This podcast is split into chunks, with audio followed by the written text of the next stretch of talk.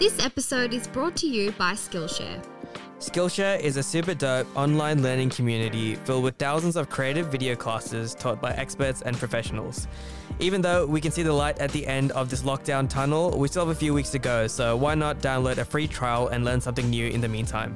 Yes, and then maybe it's time that you signed up for a dance course so we can all go clubbing with our friends after this lockdown's over. And you won't avoid going on the dance floor like you usually do. Hold up. Maybe, Romy, you need to do a course on how to be a good friend or learn some manners, maybe. Anyway, check out our show notes to sign up for a free trial today.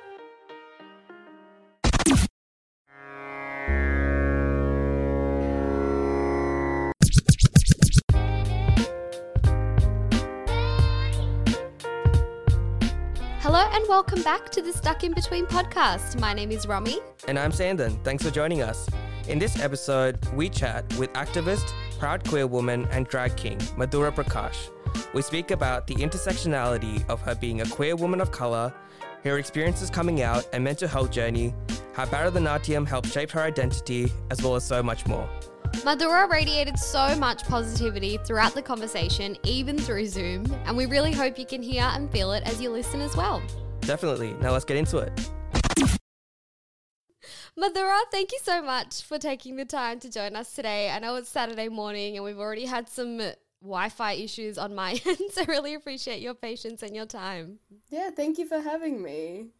Um, Madhura, to provide our audience with some background, could you tell us a little bit about yourself? Sure. So, yes, my name is Madhura or Mads, and I am a drag king slash writer slash community worker slash law student currently. Yeah, and I'm sure we'll get to some of those things and your activism work as well throughout the discussion. Yeah. Um, but to start off, did you always identify as being queer, or was that something you only came to understand over time? Yeah, no, it was definitely a long ish process. Like when I was in high school, I had a feeling, but it was something I repressed a lot. I did a lot of am I gay quizzes, which is like probably a sign in itself. But yeah, and then like whenever the answer was like you're gay, I was like, okay, let's do it again, but like change the answers. and then yeah, like I repressed it a lot because like yeah, my high school was kind of homophobic. And it was also like i was you know when you're a teenager you're just trying to fit in as much as possible. And i was like i'm not gonna do something that like makes me really different. So i kind of like yeah forgot about it. And then when i was 18 at uni and like broadened my horizons a little bit that's when i like admitted to myself like yeah you are queer. And then i didn't really come out to well i came out to friends and stuff but i didn't really like act on it until I was maybe like 19 or something like that. And so now I'm 22, so it's been like four years.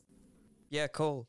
So you mentioned that unfortunately there were a lot of people around you who were homophobic or who weren't so accepting.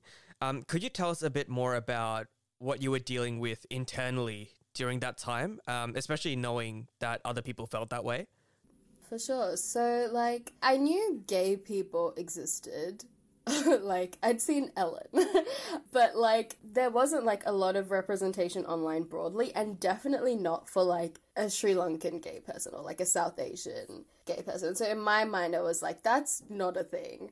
Like, I know there's a joke at, like, the end of Bend It Like Beckham where her friend comes out as gay and she's like, You're brown. That's not a thing. You mm-hmm. know, like it doesn't make sense. Like people around me would be like, Oh, do you think that this guy's gay? Like if he's gay, I can't be friends with him anymore. And so I was like, Wow. Okay, cool, cool, cool, cool, cool. I will sort that in the in the kind of in a file and just yeah mm. but again like i was very much like in the headspace of like i am straight and you know i'm going to think about boys and like yeah it was difficult to accept in myself for sure because of all of those things Yeah, of course. Yeah, and it's interesting because we had a queer South Asian guy, Gautam, who's a, a makeup artist. You may have heard of him on our podcast. I think it was episode 10. And he's about your age as well, but his experience of coming out at school was a little bit different. Um, he, he mentioned that people at school were very accepting, and his school didn't appear to be as homophobic as you mentioned yours was. So it's really interesting that although you guys are very similar cohorts that maybe depending on the type of school you go to or maybe mm. even the suburb, like I'm not sure that there is that difference there. So it's really interesting to hear that from your side. Um, while you were grappling with your own identity, and I know you mentioned that you did come out to a few of your friends, what was that experience like? Could you tell us a bit about your coming out story um, and then a little bit about when you told your family? Yeah, sure. I didn't think about gay in high school. um, and then, yeah, when I was in uni, I came out to some friends, and that was like fine because I, by that time, I had gone to uni and like made kind of more progressive friends or like friends that would definitely accept me. And so then I think I even came out to my high school friends like later on and stuff, and they were like cool with it because I think once you're outside of that high school bubble, like I, I think our high school it was a selective school but it was very religious for some reason and so i think that's part of why it was probably more homophobic than other high schools. I think it's better now anyway but yeah and so once you're out of that bubble in the real world it's a lot harder to hold on to those bigoted ideas. Yeah and i was in the kind of headspace that i was just like i'm not going to come out to my family ever. I'm just going to mm. pretend for the rest of my life. That totally makes sense and then one night I got a little bit drunk. um, and by a little bit, I mean a lot of bit. And I came home, and my mom was like, my parents were like really mad at me for being drunk. And then just before like I fell asleep, I was like to my mom, I'm gay, and then like passed out, and like that was it. And then like I didn't remember what happened, and then the next day I woke up to a message, and she was like, um, was that true? That thing that you said? and yeah, it, it was like the worst way to come out, I think, because she's probably like, there's no explanation. This is ridiculous. And like, it wasn't great. Like, she doesn't like admitting it now, but she was very much like, how could you do this to our family? Like, blah, blah, blah. And then I was just like, oh, it was just a joke. I was just like, I was just drunk. It was just like a funny joke thing. And we kind of ignored it. Um, but then I started seeing someone who was a girl, and then when that happened, I like admitted it to my mom, and she was like, "Yeah, you know, like she accepted it, and she was very, Awesome. she is very good." Um, I think yeah, she could like she tries her best. I think that sometimes there's a little bit of like now we have a problem of her like wanting to tell people before I'm ready and things like that, or like not really understanding certain things. But generally, like she's awesome. So yeah. And I told my little sisters, and they're both Gen Z. And so when I told one of them, she was like, Yeah, this is fine. Like, good for you. And the other one was like, Why are you even talking to me? I don't like you either way. Like, it's very much like a, Yeah, I don't care. Like, gay or straight. Like, you're still a loser. like, cool. so, yeah, my sisters were probably like the best. Like in the whole kind of drama, like they were the easiest to come out with. I think a lot of people find out with their siblings but yeah and so then Yeah. yeah some of my cousins um the cousins who i was closer to like found out as well like i told them and they were all like accepting. But it took a while for me to tell my dad. Um it was like a long long long time after i told my mom and everything. I think his brother found out because he saw me and um, my girlfriend at the time on a date and I was like trying to play it off as we were friends, and my cousin was like, "No, yeah, girls hold hands as friends all the time," and it was it was like we were trying to play it off. But he's very left wing, so he was like supportive, but he was like to my mom, "Don't tell my brother," and so that like put a lot of fear into me. Um, but yeah, I did eventually tell my dad probably like yeah a year after I told my mom and like all of that happened I was in like a very depressed place. Like a lot of stuff had been happening. I was like taking a break from uni and so I was really struggling. You know I was like very scared as well. Like I was like if I came out to him like I was worried he'd kick me out and all sorts of things. And so then it was a very like heightened moment um and then I told him and he was like well you shouldn't be thinking about dating anyway. so I was like, what? Okay. um and then yeah, so and then like that it's taken some time, but he's like accepted it. It's it's one of those things where like we don't really like talk about it. And it, again, he's like, You're you're studying, you shouldn't be dating anyway. And so like it's not an active problem that we're facing. Like I've never been like meet this person I'm dating or like anything like that. And I think that'll definitely be another thing, but they accept me for who I am and they know this about me and they haven't kicked me out. So I'm taking those all as wins. yeah, that's good to hear. Yeah, it's yeah. awesome because you took us through that journey of, you know, telling your family from your mum in that drunken state to your sisters to your dad eventually. But all in all, it's fantastic to hear that your family has accepted you for who you are now and they did come around and they didn't take those drastic measures as we hear mm. a lot of the time of you know kids being kicked out or being disowned um, and the way you tell your story by the way as well is just you're so cheerful and so yeah. charismatic about everything and like Sandon and I are you know, laughing while we're talking to you, but we obviously know that it would have been such a difficult time in your life. But the way you share it is just so beautiful. So thank yeah. you for sharing it in, in that type of way. Um, we did want to ask you about your mental health, and you just touched on that just before. I think, you know, really for anyone going through things to do with their identity or difficult times in their life, obviously your mental health can get affected. But for you in particular, could you talk to us a little bit about your mental health during this time and how you've managed to kind of uh, you know overcome that? I know you're still dealing with your mental health um, now and it's an ongoing journey but how have you gotten to where you are now? What kind of help did you seek? Yeah for sure. It was it's difficult because like especially when you're in that space of like hiding this very essential part of yourself from your family and you're constantly like catastrophizing about you know like what's going to happen and all of that thing. And also like just generally like society isn't like super friendly to like australian society isn't like super friendly to like brown lesbians.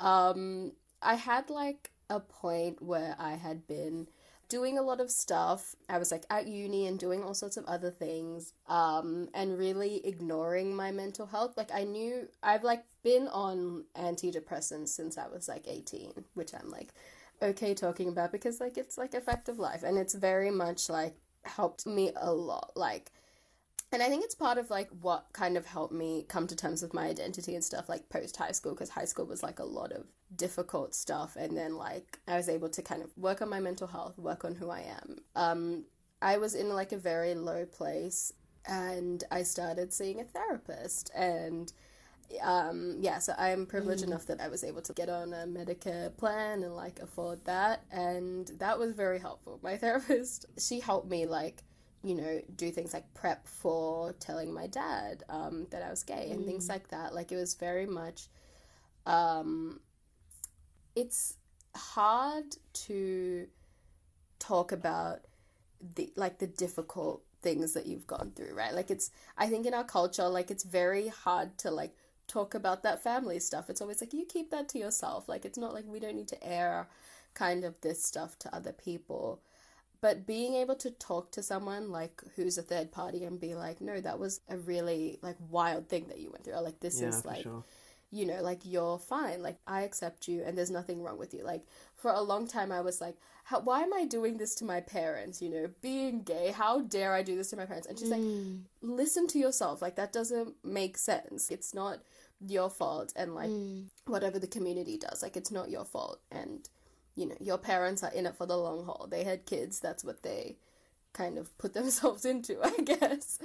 And so, yeah, it definitely helps being able to talk to someone. And so I think that's what helped me a lot. And yeah, like kind of taking a break from uni and stuff like that when I was at my like lowest point. Um, another thing in our culture that is like wild mm. to do um, and yeah, that definitely helped me as well. And yeah, it's a constant journey, and it's it, it's also like you know being true to myself was a big yeah. part of like what makes me happier now. And so it's yeah, it's a constant journey. Lockdown isn't helping a whole lot, but um, I'm definitely like in a much much better place than I used to be. It's so, really great to hear. Yeah, that's awesome to hear. And I think you're so right. I mean, we've had this conversation before as well about how therapy and, and mental health isn't taken mm. seriously enough in um, many communities, but especially our South Asian community. Um, but more recently, I've heard people just openly say, oh, I see a therapist. And like just in the past year, and I don't know if it was lockdown or something, but people I hardly know just in conversations have passed that through. And I'm like, oh, that's awesome that everyone can be or some people can be quite open to sharing that Yeah. because it just encourages Snowball other effect. people to yeah exactly to also um, get that help i know you mentioned just before that in australia being a brown queer woman isn't that easy. Um, and i can't even imagine what that experience would be like for you. Could you talk to us a little bit about what that experience has been like so far? I know you do a lot of activism and how has your identity impacted how people see you? Have you noticed any anything like that? Yeah, I think it's it's two things. I guess first it's like the compounding effect of different forms of discrimination, right? I think like we live in an area that like used to be very like white. And so then like when I went to primary school and stuff, it was very like difficult in terms of kids being kids. Um, but racist kids. um, and yeah, and then like growing up, I went to a high school that was pretty multicultural, but then like homophobic. And then now, like, especially like when I do like activism or like talk about racism or homophobia, like people can be very terrible. Like, there were people saying, like, go back to where you came from, people saying homophobic slurs, like, that compounds and that's not great. But I think also like the way that the identities intersect is difficult. So like when I am with the brown community at like events or whatever it is, sometimes it is like hard being like too gay for the brown community. Um people are like way more accepting and progressive now than before. Um but at the same time in the queer community it is predominantly white and like especially like I do drag and we've had in the past like drag queens and kings you know like use cultural appropriation and like do like brown face and blackface Right. and so then I think it's like the isolation that like nowadays is what gets me of like yeah bring too gay for the brown community but too brown for the gay community. But yeah. Yeah, that must be so difficult to navigate because, to your point, uh, within one community which is accepting of your sexuality, you're too ethnic, and in another community where you can embrace being ethnic, you're you're, you're kind of I guess different to what's expected of you, right? Yeah. Which, yeah, I just can't imagine how hard that would be, and I think you know hearing and seeing you share your story, not only with regards to your experiences as a queer woman, but also your mental health journey as well, um, is so powerful uh, because it just spreads that message of embracing who you are instead of conforming to a stereotype or who people expect you to be. And that's a message that you spread a lot through your social media content as well. Um, you know, using that as a platform to help break some of the barriers that people of different diverse backgrounds often face. Um, how did you build the courage to share your story and experiences so openly on a platform like social media? Yeah, I used to be like a person that didn't use a lot of social media, which is wild, probably, um, to, to find out now. But um, I think it started as me wanting to share about things that I was passionate about. And like, say, like people who followed me from high school were pretty ignorant about LGBTQ plus issues but also people you know who I know from uni like might not know like about like race stuff. So like it was very much like me. At first, it was like me mostly using like stories and stuff like that because I wanted to um educate I guess and like share about my experiences. It was just like me being so frustrated at how kind of unjust the world can be. I'd like go on to like rant and stuff like that. Um, and then I also um, last year was a youth activist with Plan International Australia, and so then that definitely gave me like way more confidence in like being able to speak. Like I was able to like speak on panels and like I had opportunities to write and stuff like that, and so that kind of gave me more confidence in my own voice and definitely uh, was able to just give me a platform, I guess. And now I just cannot stop posting on social media, especially again in lockdown. Yeah, and I think um I mean without even you realizing it, you being so open about who you are and so vocal would help so many other people, not just those people grappling with their own, you know, gender or sexuality, but also just anyone who's, you know, different or doesn't often conform to the norms. So I think it's amazing what you're doing, and it's so so brave um, to be putting yourself out there like that for strangers to have opinions on who you are. Did you ever receive any like backlash uh, from the wider community, especially like the South Asian community, for doing that? Like, did an auntie or an uncle, you know, the rare one that had Instagram like see you on there and go like, "What are you doing?" Or did your parents say like, "Don't post stuff like this online"? I think my parents didn't have too much of a choice. Like I was kind of just like doing it, and I think with plan as well. It's actually um something I say, which is that I think my parents are okay with me being gay because I ended up being like a successful gay, which is that like because of plan, like I was doing all these like things where I would be able to talk as a queer person. And so at that point they were like, "Well, I guess we're proud of you and it's because you're gay." Mm so then like mm. it's, it's, yeah which is very much tied into our culture of like wanting success in sure. people and so then yeah it's it is a bit messed up in that way but yeah in terms of so i wrote an article for sbs called how bharatanatyam helped me come to terms with being gay and i was talking about my yep.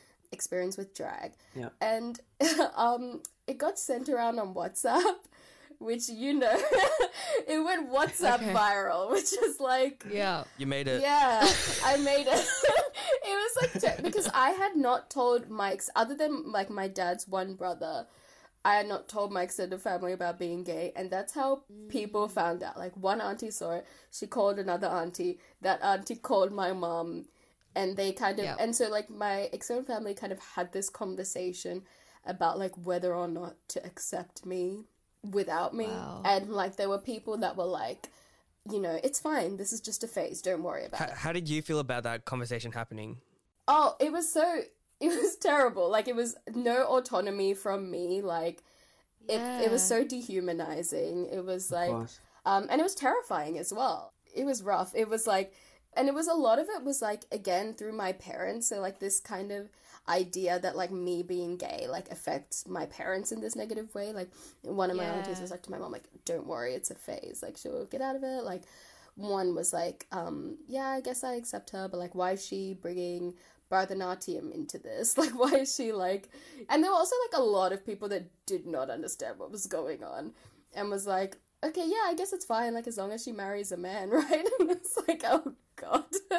Oh so it's god. very much like a lot of um, and I knew that would be a cost of speaking publicly. Um, but yeah, going WhatsApp viral, I don't recommend it unless it's like unless it's you being the CEO of some company. like, don't go WhatsApp viral. That sounds horrible, yeah. especially without your input yeah. as part of that conversation. Yeah, People just sure. having a conversation about you in the background. Yeah. Yeah. Something we also spoke about with Gautam um, a few episodes ago, as Romy mentioned, is how historically in South Asia, things are looked at as being very fluid. Um, like nothing's definitive, right? Yeah. Um, you know, there's there's many ways of seeing and and being, and yeah. like we even have gender fluid gods, right? Yeah. Um, but I guess for a bunch of different reasons, the way we looked at certain things has changed over time. And in today's world, many of these things are looked at as taboos in our community, even though the roots teach us to yeah. be more open minded and more fluid because that's what human nature is, right? Yeah, for sure. And it's absolutely like a product of colonization as well, right? So like I like to think like kind of being accepting of like my own kind of like fluidity with gender and like my own queerness like is a way of subverting like that expectation that was put on us like by colonization for sure. And you mentioned Bharatanatyam earlier, um, and I know you did an interview quite recently where you spoke quite candidly about the role Bharatanatyam has played in your life. Um, can you tell us a bit about how dance has helped shape your identity and your journey to self discovery? Yeah, no, for sure. Like, so I've done Bharatanatyam since I was four and I loved it. I loved performing. Um, I love attention. and, but yeah, um, and it was it was always this thing of like when we did like dance dramas and stuff like that, like uh, we played like boys and girls, like male and female. Mm. And I guess like you know, for a lot of people, it was like, yeah, dressing up and that was fun. But I was like, I like this a lot, a lot. Like, it was like, Mm. um, it was like, it was like, I guess technically my first time doing drag and like being a drag king was like doing Bharatanatyam performances in a weird way. There would there were also moments of you know like when we did dance dramas like our dance school was all women and so then like when there was like Rama and Sita and like the romance roles it was two women and I was like this is pretty cool. Like, does everyone else like feel like this is really cool? Um, and then yeah, that was also very much me being like, in a weird way, like the first gay representation, which was absolutely it, like that's not what it was, but in my little baby lesbian brain was like this is like great i don't know man like um and so yeah it was unintentional. Like i'm not gonna you know i don't want to like scare any aunties into thinking brother Bharatanatyam makes girls into lesbians or something like that. But um it was very much like a way to help me. Again like i didn't think south asians could be gay and so it was a way of me like connecting different aspects of my identity together um, in a way that's like yeah very helpful. And also like brother Bharatanatyam is yeah a beautiful form of dance and storytelling and so it's fun to be able to express different things Yeah, most definitely. And you just talked a little bit about doing drag as well. And we definitely wanted to speak with you about that. Could you talk us through the significance that drag has had in your life and the persona of Manish um, when you do drag? And when did you first do it? What gave you the, the confidence to really do that? yeah And maybe even if you could take a few steps back and explain what the difference between drag and trans is, Oh, because sure. I recently had to explain to an older South Asian person that they're not the same thing. Yeah. So, uh, for our audience who might not be familiar, I think that would be yeah, um, I could something the, good to address the as well. I think. yeah. so yeah, like so transgender identity is someone who doesn't conform to the gender or like who isn't the gender that they were assigned at birth. So like sex and gender are two different things. Sex is what your genitals are and gender is kind of your identity in terms of like your actions and your day to day and how you present to the world. So, for example, they were born as female and so assigned as a woman, but they're like actually a man, and so then they kind of yeah take the steps to transition or whatever it is, and then um, present to and are a man. Um, drag is where someone who I guess it could like it doesn't really matter what your gender is, but you either present like as a man or a woman as more of a costume. So it's like drag is like you're kind of putting it on not for entertainment purposes necessarily, but just like to play with these ideas of like masculine and feminine on stage. So there are like men who are drag kings, but usually it's like someone who is like a woman or non binary who kind of puts on these like extra masculine traits to perform as a man. And so drag queens are people who put on these like extra feminine traits to perform as a woman. And so there have been like critiques where it's like, isn't this like, you know, sexist, like men being women? But it's more of just like a celebration of everything that gender can be. Because like you have like, so non binary identity is where someone is like neither a man or a woman, so kind of existing outside of the gender binary. Because, like, to me at least, like, gender is you have man and woman, and then it's like a spectrum. So, like, it's both expanding the definition of what a man or a woman can be, um, but it's also accepting that, like, sometimes people, like, don't land on in either of those. And there are people who like feel like they're both people who feel like they're neither. And it's like because like our society is built like very strictly around like various gender roles and stuff like that. And so then Yeah. it's kind of eschewing those.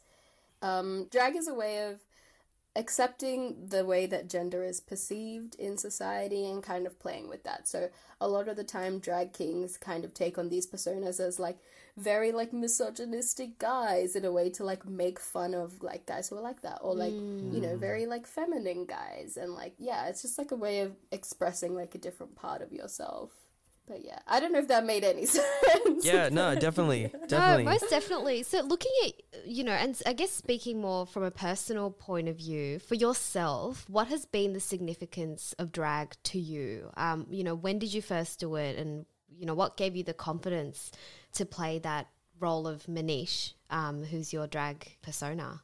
Yeah, I did not expect to get into drag. Like, I was very, I loved the idea of doing drag. Um, but I didn't think it was something I would actually do. But then last year, like, I was like feeling a bit low. It might have been during a lockdown, I can't quite remember, but yeah. And then I just like put on the drag makeup. I was just like, I wanted to, I want to see what it looks like. So, like, I put on makeup. It wasn't really drag makeup, it was like makeup that, like, made my face look more masculine, kind of. And then, um, mm-hmm.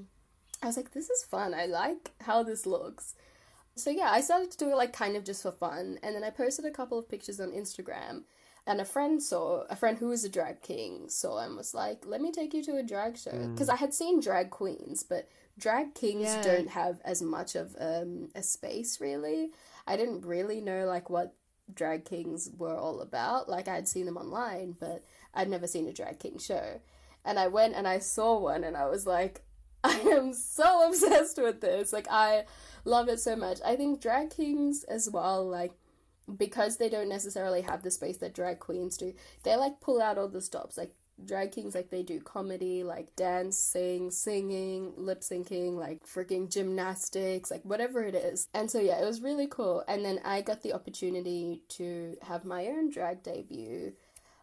I was so excited, honestly. Like I when I started doing drag, I kind of came up with a persona privately, and so that was Manish. And so Manish is the name that my parents would have given me if I was a boy. um, ah, right. Yeah, and so my sisters, my sisters called me that like for fun sometimes as a ah. joke. And then when I was like putting on the boy makeup, I was like, well, this is this is Manish, I guess, right?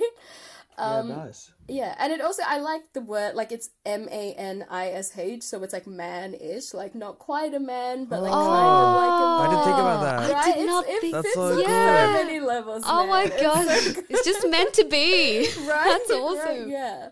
Um, and so yeah, it was kind of like this cool way of like connecting to like a part of myself that I never like really ever considered. And then yeah, when I did drag, it was so fun. So yeah, I incorporate Bharatanatyam into my routine, and often it's something yeah. that like no one has ever like seen that like mm. non-south asians they're like this is incredible like what is this um and then people who are south asian or like ethnic like love seeing that on stage you know like that kind of identity mm. being represented on stage like most of the time like when i come off stage um, after a show, like at least one person will come up to me and be like, "Oh my god, like I didn't think that like South Asians could like do stuff like this. Like that was so cool. Mm. Or like I'm Sri Lankan as well. Or like I'm, you know, Indian. And then because I do like a bit of comedy as well, and it's usually like playing on race. So like I'll make jokes about how brown people are seen in media or like represented mm. and stuff like that. Kind of like calling white people out a little bit. Um, and you know they all laugh because they got that white guilt, and so um, and yeah, and so then that's like fun as well. Um, kind of like bringing that education thing because I can't, mm. yeah, I, I can't just let it go. I can't just have fun. I gotta gotta make it educational. And so yeah, it's um, it's been great. Like it's just expanding the way that I see myself and what I can do for the community has been life changing, honestly. It's given me yeah. so much confidence in myself and yeah. Yeah. It's been awesome. Yeah. It's amazing to see how you're using your platform um, not only for personal reasons but also to spread a really positive message of um, acceptance and to educate, right? Which is a really powerful and important thing for you to be doing. Um, do you see many people from the South Asian community doing drag, at least publicly? Not a whole lot. Um, I know some drag queens. Um, there's Radha. I don't know if you've seen Yeah. her stuff. Yeah, I think yeah, like she yeah. was like on a TV show as well. So like that's pretty cool. I think she's. I actually don't know what her background is, but yeah, she's like South Asian and like she wears the Yeah. sari and these big beautiful eyelashes, and it's Yeah. awesome seeing that, right? Um, and so yeah, there are a couple. Uh, it's usually like one per state kind of thing. Like there's a drag queen in Canberra, there's a drag queen in Queensland. Like that's like South Representative Asian. Yeah. per state. yeah. Um, I the only drag kings that are South Asian that I know, I think there's one in Queensland. There's also like one in France, and like that's like the thing. Like I've like kind of through social media, I've kind of like found people, and like um, there's a drag queen in India who I found recently. I think her name is Lush Monsoon, and she's um a human rights lawyer by day, and then Oh, a drag queen by night. And I was like, this Yeah. is so cool. Goals. So yeah, yeah, Yeah. goals. and so yeah, it's there's aren't a lot of us, but you know we're loud, and yeah, we try to find each other when we can. Yeah. Through your experience of being so public about um, your identity and, and doing drag on social media, have people DM'd you on the side being like, How have you done this? Like, you know, can you share any words of wisdom? Like, have people come out to you knowing that you've created this safe space? Have you found that happen? Oh, yeah, for sure. Like just like being brown and queer, like I've like received DMs from people being like, "Thank you for doing this. Like this is so wild." People, yeah, like kind of disclosing to me like I haven't come out to anyone, but like I am Indian and gay and I didn't think that could happen. And even yeah drag people wanting to kind of get into drag. Like i've been approached like mm. after shows and stuff and being like you know how did you get into this? And i think that's one thing about the drag king community especially. Even the drag kings as a whole like of all races there aren't a whole lot of us and so we are so open to like bringing new people into the fold. And so um, there are so many ways of kind of getting involved and like learning um, yeah like it is it is such a privilege honestly people like confiding in me and stuff like that. Yeah. it's very cool to be able to be that representation in some way or like be that person that like i never saw and like Yeah. kind of tell people like it is okay and like Exactly. we do exist because god that would have helped me a lot Yeah. I mean, Yeah. yeah it's great to hear about how proud and confident you are with who you are now and how you know you want to spread that to the next generation and that you've become the person that you wish you had growing up um, on the flip side of that within the south asian community we have a tendency to to care more about what other people think about us um, rather than doing what makes us truly happy right um, what has the community reaction been like since you've been a bit more public with your drag and your message? And um, how have you been able to navigate some of the negative energy that might have um, that that you might have gotten from that? I don't get like too much hate. Just like I'm, my platform isn't like huge enough to like get like the really bad stuff. I think there are like people that are like uncomfortable with the idea of like, especially because I do bring in Bharatanatyam into it, which again, like we talked about, like they see as sacred, they see gay as taboo. Like it doesn't make sense, but it, but it it makes sense. it does. Mm. Um, for sure. Mm. and so, yeah, I think it's it has been a long time, like me deconstructing this idea of caring what other people think as well. Like it's been instilled in all of us, especially like yeah in Yeah. our community, and yeah, it is very very difficult. Um, and you know, I still like I still get bothered by it. Like I still get very nervous with like yeah how people in our community will respond to me um, as a performer, as a person. But the end of the day, I know that I'm most happiest when I'm true to myself, and I just have to like remember that feeling and focus on that. Yeah, I mean, yeah, I haven't received like the most overt hate or anything like that. Like there have been some DMs here and there, people being like, mm, "This is wrong," and like, or whatever it is. Um, so maybe I guess that is over hate. I guess yeah. Um, I just like I'm very big on like blocking people and not engaging with people, Yeah. and so like it's Yeah. yeah, it's not um I remember once like someone being like, I bet your parents aren't proud of you and I was like, Oof, that one hits. That's a real fear. sucks. That's a real fear, fam. Um but then and then I asked my parents and they're like, No, we're proud of you. So it was fine. Yeah, exactly. but yeah, like it is yeah, it is um it's hard, but I think yeah, again, just focusing on you know what makes me happy and the fact that I know there are so many people out there that love me and support me yeah, exactly. and there are even more people out there that need love and support um you know and that kind of enjoy seeing what i do. That helps a lot as well Yeah, yeah, exactly. It's amazing that you've continued to be so positive and continue to spread that as well. And I think sometimes people just need to be blocked. You don't need Yeah. that that sort of energy in your life. So no, it's good that you just kind of block it all out, literally on Instagram and, and everything, but also just mentally block all of that out um, and really just know that the people that you care about, that's who matters most, right? So the fact that your parents are proud of you just trumps all the hate and all the the negative uh, comments that you receive online. Um, identity is obviously something that's ever changing, and you know we did speak about the fluidity of that a little bit before as well. But in this society where we're still trying to, I guess, like put people in boxes, do you feel pressure to put yourself in a box or like solidify your identity or have to like figure it out soon? I mean, you're only 22, but even still, do you feel that way?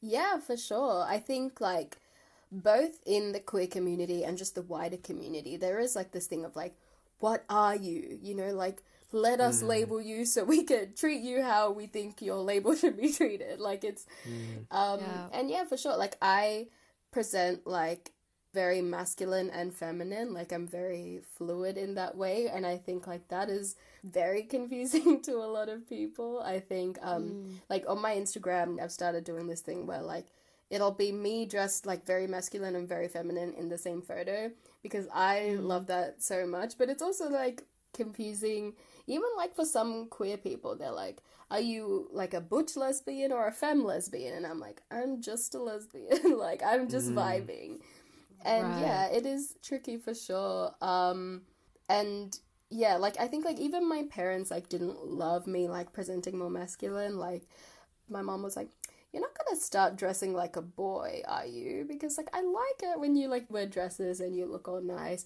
and i'm like at the time i was like no no it's fine and now i'm like oh And then you did drag. I- yeah. and then yeah, exactly. And then I did drag and I was like, I am so sorry.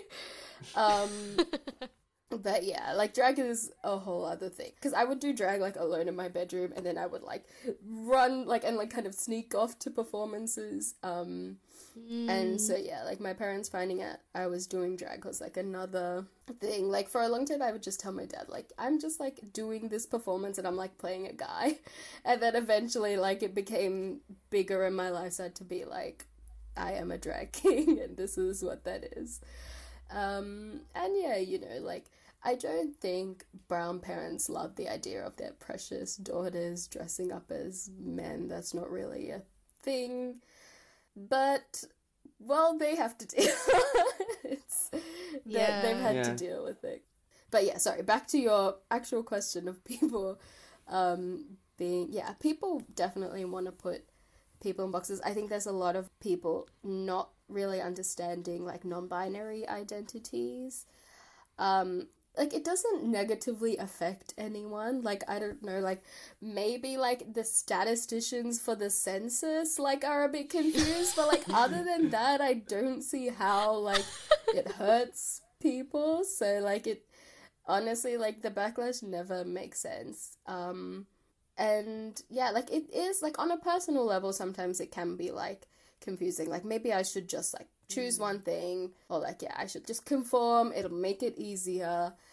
But it'll make me a lot less happy and so Exactly. you know Yeah. I think yeah, it's very even the thing of prioritizing your own happiness is very taboo in our culture, which mm. is like mm. um, a weird mm. thing to say. I guess, yeah. but it's true. And so even yeah, even just saying that, I think um, feels very radical to me. um, mm. Yeah, because like it feels like selfish, but it's yeah. not. Like it's it's normal. It's what we should all yeah, be doing. For but, sure. Yeah. Um, so I think you know, screw the boxes, essentially, is yeah. my concluding yeah. statement. yeah. I love that. Uh, and that's something that we've spoken about on our podcast from a few different angles as well. How, you know, when we put boxes on people, whether that be race, religion, sexual orientation, um, it just puts limits on what it means to be human. Yeah. Right? And mm. it just mm. limits us being able to grow as a community. So, yeah, really love your message about um, boxes not mattering. Um, kind of coming to the close of the episode, if you were to go back in time to when you were doing some of those quizzes online to understand if you were gay or not, or you know when you were struggling to to come to terms with who you are, what would you tell that younger version of Madhura? I guess it would be that thing that we've touched on this whole time, which is like, don't decide who you are based on what other people want you to be. It'll only make the process so much longer, it'll only make you sad. Um, people who don't accept you for who you are aren't your people. Um, and mm. that is mm. rough. Like, it is so rough having to let go of people in your life and, like, for people yeah. who you once thought was like a friend or a loved one to not accept who you are. But at the end of the day, like if they don't accept you for who you are, they don't deserve to be in your life and all the amazing things you can do and that you will do once you, you know, are able to accept that. Yeah, I love that. Awesome. Yeah, that's such a beautiful message. I know that throughout the conversation, um, we did touch a little bit on your activism as well. And we did want to ask you a little bit about that because that's another huge part of who you are. And you're doing so much great work from an activism standpoint. Could you talk us through a little bit about what you do from that side of things and where your passions lie when it comes to activism? I guess, yeah, it's giving, you know, queer people of color a voice. But also, yeah, I do um, a little bit in terms of like justice and access to justice. I think, like, especially for refugees. Yeah. Um, but it is it, it is all the same thing about kind of like equality. Um, currently, I'm at the tail end of an internship with Amnesty International, where I've been awesome. working with them doing like campaigning for refugees and doing casework with some of their refugee clients. Yeah. Um, which is yeah, which has been an incredible experience. But yeah, in terms of that, I'm not sure what I'm going to be doing next, but I think yeah, my passions kind of lie in like gender justice, um, and yeah, providing a voice for the voiceless and helping people who the system doesn't help is essentially yeah. the like crux of what I want to do. Yeah, absolutely love that. And yeah. I think to your point, um, no matter who you are fighting for, when you're fighting for the voiceless, you're leaving such a massive impact, um, which is amazing. Um, the way we kind of wrap up our episodes, which we unfortunately didn't get to do with our last few guests, um, is to ask our interviewee for a recommendation for our listeners. Um, yeah, so do you have any recommendations for us? Ooh, okay. Um, I am obsessed with podcasts in general. Like, I listen to so, so many. And there's a podcast called Queery by Cameron Esposito, who is this comedian who interviews queer people across the spectrum. So many different, like, queer people who have been in the spotlight have been interviewed by this person. And I think, like, if you want to kind of gain an understanding about queer identity and because queer people aren't just like like we're more than just like queer, right? Mm, and so I course. think if you want to kind of yeah, like expand your knowledge about queer people, find some, you know, comedians, actresses, writers, activists in that space. Um, having a listen to that podcast is a very good idea. It's awesome. We'll check it out. Yeah, love that recommendation. Madhura, thank you so much for your time. We've seriously very much enjoyed listening to you and, and, speaking with you today. I think you don't have to do what you're doing with the platform that you have, but the fact that you are advocating for people who don't have a voice and like all parts of your identity are kind of coming together, especially you doing your law degree. It's just all like fitting in so nicely with everything that you do. Um, so, yeah, really love everything you do and appreciate your time. Yeah, thank you so much for having me. Thanks for listening to this episode. As always, remember to rate and leave a review. Up next, we'll be doing an episode where we unpack South Asian rituals and traditions. The ones we love, but also the ones we partake in without quite understanding what they're about. If you have any examples of these rituals and traditions, make sure to DM us on Instagram at stuckinbetween underscore podcast. We've had so many really great messages already, and we'd love to see what more you can send our way. We'll catch you then. Bye.